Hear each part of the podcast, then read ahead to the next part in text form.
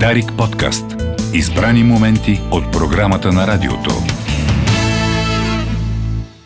Да започнем с основния контингент при вас и как се промени всичко това след пандемичните две тежки години. Ами, основният контингент на детската кардиология са децата с вродени сърдечни малформации. Те съставляват около 1% от а, живородените а, деца. Тоест за България това са някъде около 500 деца годишно, които се раждат с вродени сърдечни малформации. Спектърът е изключително широк, така че около 20-25% от тези деца се нуждаят от диагностика, лечение в неонаталния период, т.е. веднага след раждането и в първия месец. Лечението може да е с операция, може да е с интервенционални процедури. При една част от децата кардиопатиите са леки. Те позволяват отлагане, изчакване и те могат да излязат от детската възраст без специална диагностика, без сърдечна операция, но около половината от сърдечно болните деца се нуждаят от оперативно или интервенционално лечение. Другата част деца, това са деца с нарушения в ритъма и проводимостта, деца с заболявания на сърдечния мускул, деца с артериална хипертония, деца с съпътстващи разнообразни синдроми, с засягане на повече органи и системи в рамките на уточнено или неуточнено заболяване, част от които е сърдечно-съдовото засягане, така че доста широк е спектъра. Как се промениха нещата след пандемията? Броя на сърдечно болните деца не е променен, то остава същия. Това, което се промени е, че следствие спирането на работа на, на плановата дейност в сърдечната операционна, в катетеризационната, на, на плановия прием в отделението по детска кардиология се натрупа доста голяма листа чакащи операции или чакащи сърдечна катетеризация и интервенционални процедури. Както във всички специалности. Както във всички специалности, да. да. Тоест, броят да. на тези дечица е константа при нас. Казвате ами, около процент. Значи, горе-долу, горе-долу константа. Значи, той е такъв за, за цял свят.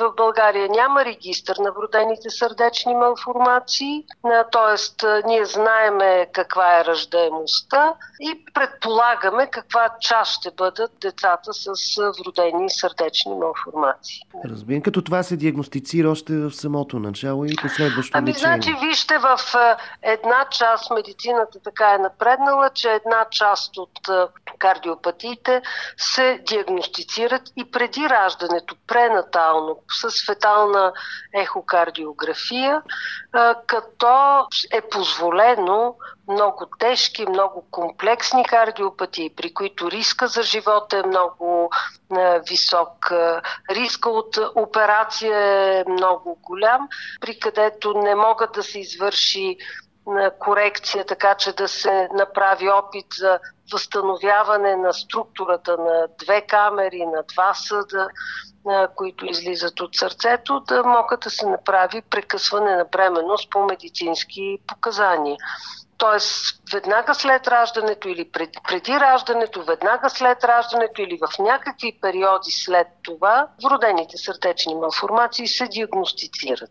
При нас се случва най-високата степен на диагностика, т.е. сърдечна катетеризация, тези специални методи на изследване се ползват при нас, а иначе с най-широко разпространения начин на диагноза ехокардиографията. С нея разполагат колеги детски кардиолози в страната, на първо място в университетските центрове Пловдив и Варна, но и много други специалисти, наши, специали...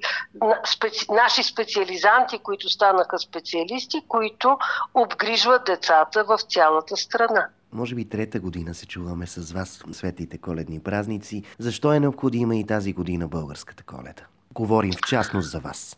Така или иначе, ние сме реципиенти на българската коледа в последните 20 години. Апаратурата, която получаваме от българската коледа е високотехнологична. Тя е скъпо струваща апаратура, апаратура с която може да се постави точна диагноза, с която могат да се проследяват жизнени показатели на деца в детска реанимация, може да се подпомага дишането, могат да се преодоляват някакви осложнения.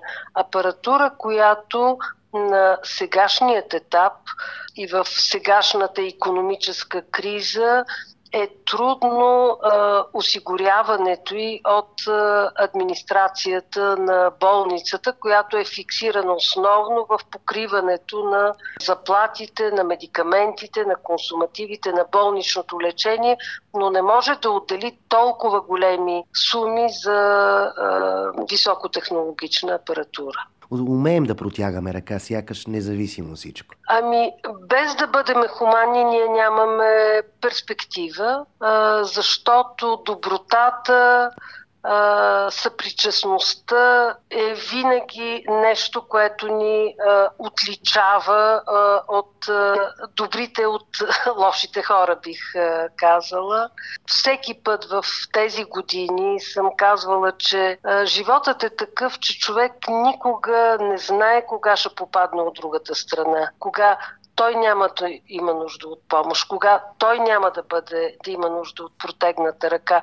Затова нека да бъдем добри, нека да даряваме, нека да помагаме на а, хората в нужда, нека да помагаме на структурите, които се нуждаят от а, високотехнологична помощ и така да помагаме на децата на България.